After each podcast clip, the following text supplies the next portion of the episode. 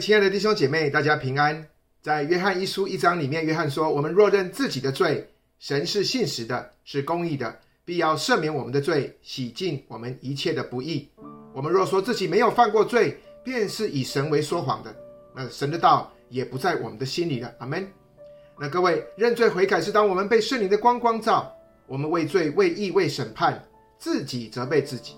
所以，当一个人或者是一个群体，他真正的悔改，这不是一种的改过自新，它也不是一种的弃恶向善，那是一个人或者是一个群体整体的心思被神改变，真心懊悔，以至于改变他们原本那种以满足个人目标的生命，转向神所喜悦的事。所以愿今天神的灵借着灵修来光照我们，让我们借着认罪悔改，修正与这位耶稣基督的关系，活出合他心意的生命。阿门。那让我们一起先来看今天的经文：以斯拉祷告、认罪、哭泣，俯伏在神殿前的时候，有以色列中的男女同聚集在以斯拉那里，成了大会，众民无不痛哭。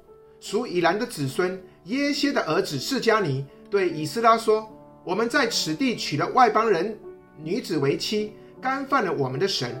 然而以色列人还有指望。”现在当与我们的神立约，修这一切的妻，离绝他们所生的，照着我主和那因神命令战经之人所议定的，按律法而行。你起来，这是你当办的事，我们必帮助你。你当奋勉而行。以斯拉便起来，使祭司长和立位人，并以色列众人起誓说，必照这话去行。他们就起了誓。以斯拉从神殿前起来，进入以利亚什的儿子约哈难的屋里，到了那里不吃饭也不喝水，因为被掳归回之人所犯的罪，心里悲伤。他们通告犹大和耶路撒冷被掳归回的人，叫他们在耶路撒冷聚集，凡不遵首领和长老所议定三日之内不来的，就必抄他的家，使他离开。被掳归回之人的会，于是犹大和便雅悯众人三日之内都聚集在耶路撒冷。那日正是九月二十日，众人都坐在神殿前的宽阔处，因这事又因下大雨，就都战惊。祭司以斯拉站起来，对他们说：“你们有罪了，因你们娶了外邦的女子为妻，增添以色列人的罪恶。现在。”当向耶和华你们列祖的神认罪，遵行他的旨意，离绝这些国的民和外邦的女子。会中都大声地回答说：“我们必照着你的话行。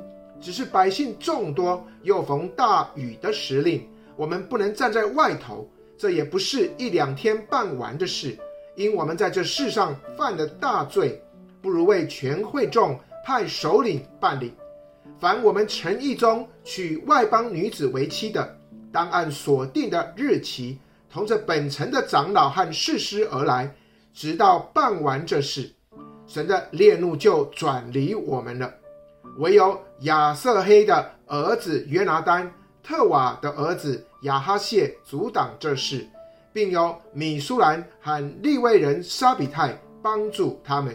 愿神自己赐福的话。亲爱的弟兄姐妹，我们看到今天的经文聚焦于以斯拉带领以色列百姓认罪悔改的记载。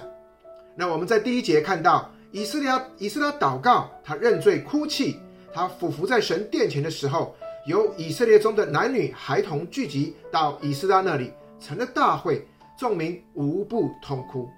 那事实上，这些第一次回归百姓的后代，我们看到他们有人娶了外邦女子为妻，那其中。竟然有的是祭司，并且和立位人，那我们看到他们显然是明知故犯，但是与第一次回归的百姓的总数来相比，我们在这次看到这些娶了外邦女子的人的比例其实不高。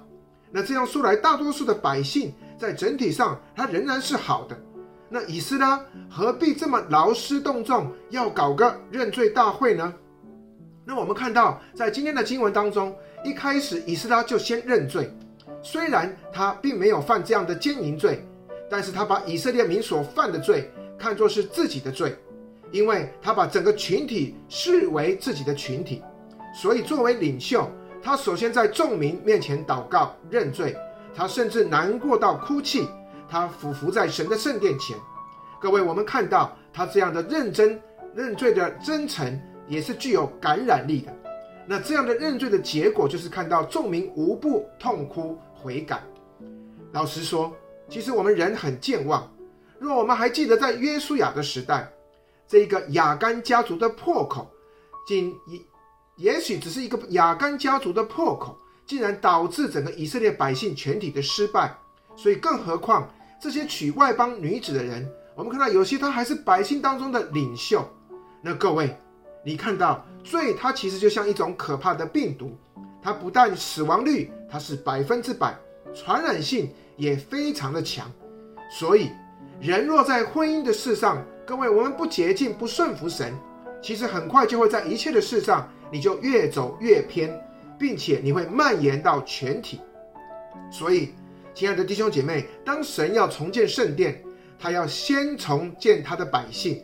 那重建百姓，我们看到就要从重建婚姻开始。那在以斯拉记当中，我们看到这种与外邦人通婚的事。这样的事其实严重的腐化了神儿女们属灵的生命。虽然他们已经从被掳之地归回，那神的旨意使他们回到应许之地，但是你看到仇敌并没有放过他们，特别仇敌用这种情色这样的事情来诱惑他们。那这些圣洁的百姓，当他们跟外邦人通婚的时候，他们的生命里面就开始有了掺杂，然后下一步。你就会看到他们的生活，他们的价值观就会被这些通婚的人、外邦人同化，也会有掺杂。但到最后，你看到他们在侍奉上、他们在敬拜上的掺杂，这些人也被外邦人同化。那我们在士师里、士师记里面，我们都还可以清楚地看见，当时的百姓的失败，都是借着先通婚，他们的生命上面出了问题。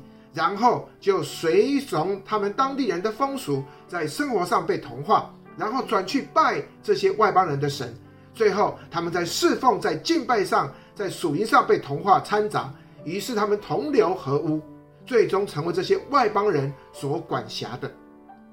所以，亲爱的弟兄姐妹，当人我们开始真实的认罪，当我们愿意悔改，就会带出真实改变的行为。阿门。在第二节的经文里面，我们看到属以兰的子孙耶歇的儿子示迦尼对以斯拉说：“我们在此地娶了外邦女子为妻，那干犯了我们的神。然而以色列还有指望。那现在当与我们的神立约，休这一切的妻，离绝他们所生的，照着我主和那因神命令战经之人所议定的，按律法而行。你起来。”这是你当办的事，我们必帮助你。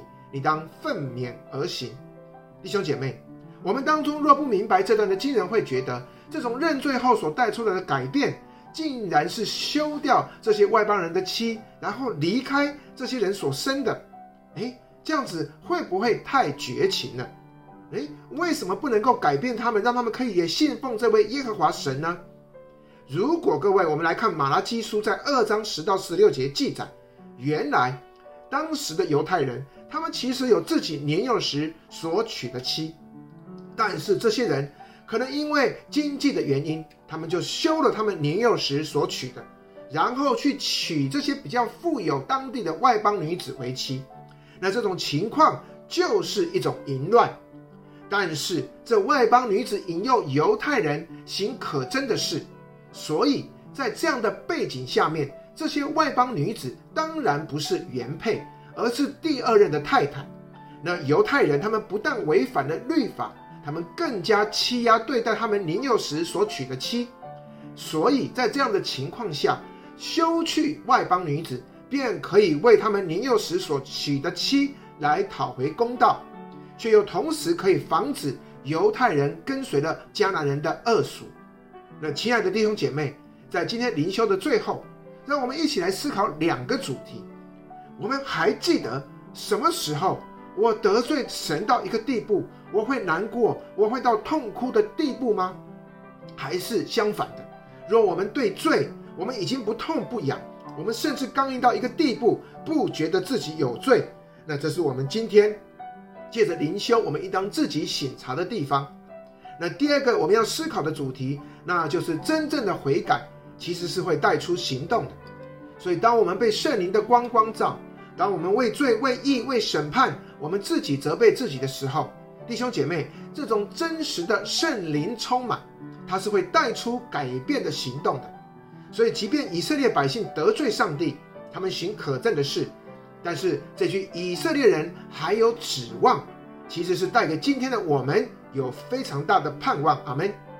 所以，当以色列的百姓他们悔改认罪之后，他们马上找出他们生命里、生活当中的那个破口、那个漏洞，所以他们的生命上面找出那个掺杂以后呢，他们就开始起来对付，他们就再也不跟外邦人通婚。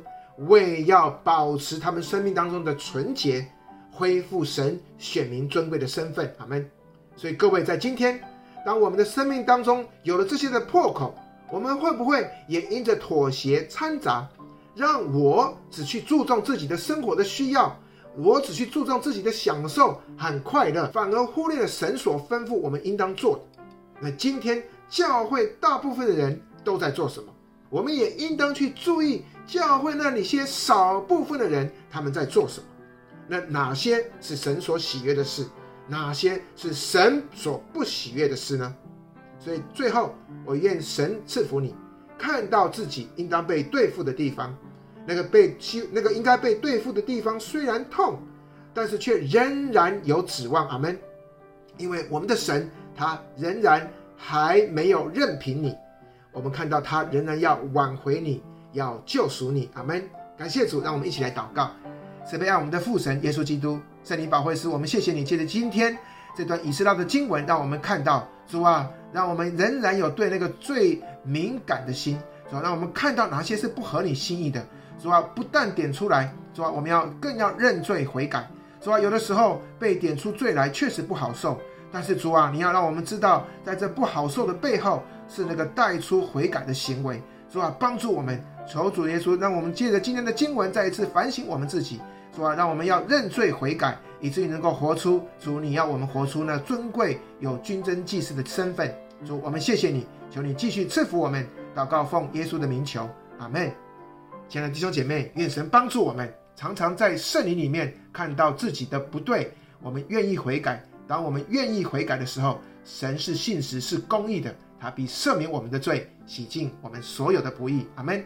愿神赐福你，我们下次再会。